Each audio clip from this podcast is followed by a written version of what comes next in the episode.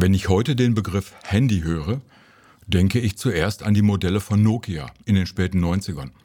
Aber das erste Handy in unserem Sinne, das war das Dynatec 8000X von Motorola.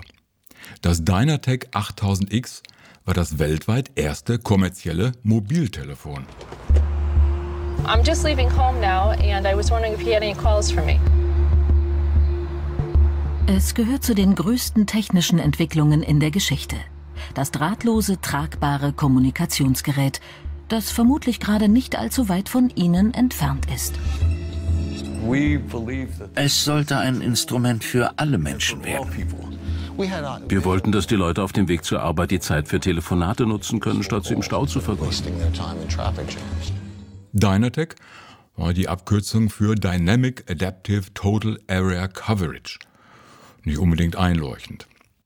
Im Jahr 1973 startete bei Motorola die Entwicklung, die zehn Jahre später, eben in Form des Dynatec 8000X, am 21. September 1983 seine FCC-Zulassung erhielt. Das entsprach in etwa unserer Bundespost damals.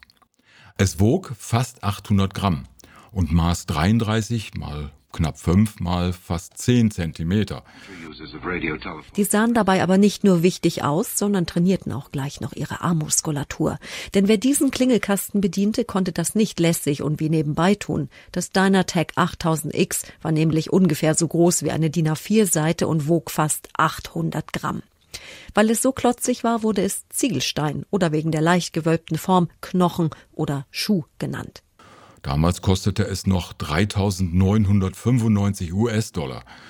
Das entspricht heute, inflationsbereinigt, über 10.000 US-Dollar.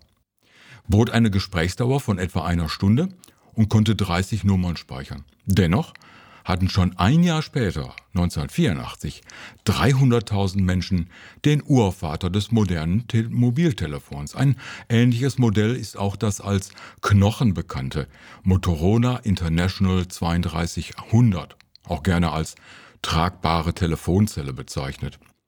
Was war auch schon damals das größte Problem? Der Akku. Manche Dinge ändern sich nicht. Vor den Geräten, die heute als Mobiltelefon bezeichnet werden, gab es schon einige Vorläufer. Die Entwicklung des Mobilfunks selber, die begann mit dem Versuch der Hutgesellschaft, das war schon im Jahre 1923, mit einem Telefondienst in Zügen der Deutschen Reichsbahn und Reichspost, also auf der Strecke Hamburg-Berlin. Dieser Telefondienst wurde nur den Reisenden der ersten Klasse angeboten. Na, klingelt da noch was? Bitte werfen Sie 25 Cent ein. Ich habe eben schon 25 Cent eingeworfen. Ich äh,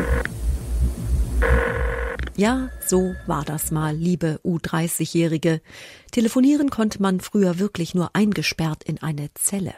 Die ersten Mobilfunkgespräche in diesem Sinne würden über in Autos montierten Endgeräten, eben Autotelefone, im Jahre 1946 möglich. Die US-Firma Bell Telephone Company bot ihren Mobile Telephone Service an, über den 1946 in St. Louis die ersten Gespräche geführt wurden. In der Schweiz wurden die ersten Autotelefone 1949 eingeführt. Am Anfang wurden modifizierte Polizeifunkgeräte eingesetzt.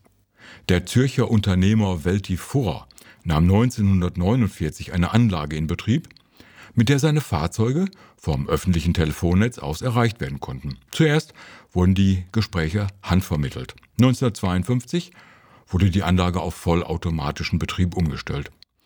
Es handelte sich um die erste Anlage weltweit, welche automatische Wahl zwischen Fahrzeug und stationären Telefonteilnehmern ermöglichte. Aha, die Schweizer waren's.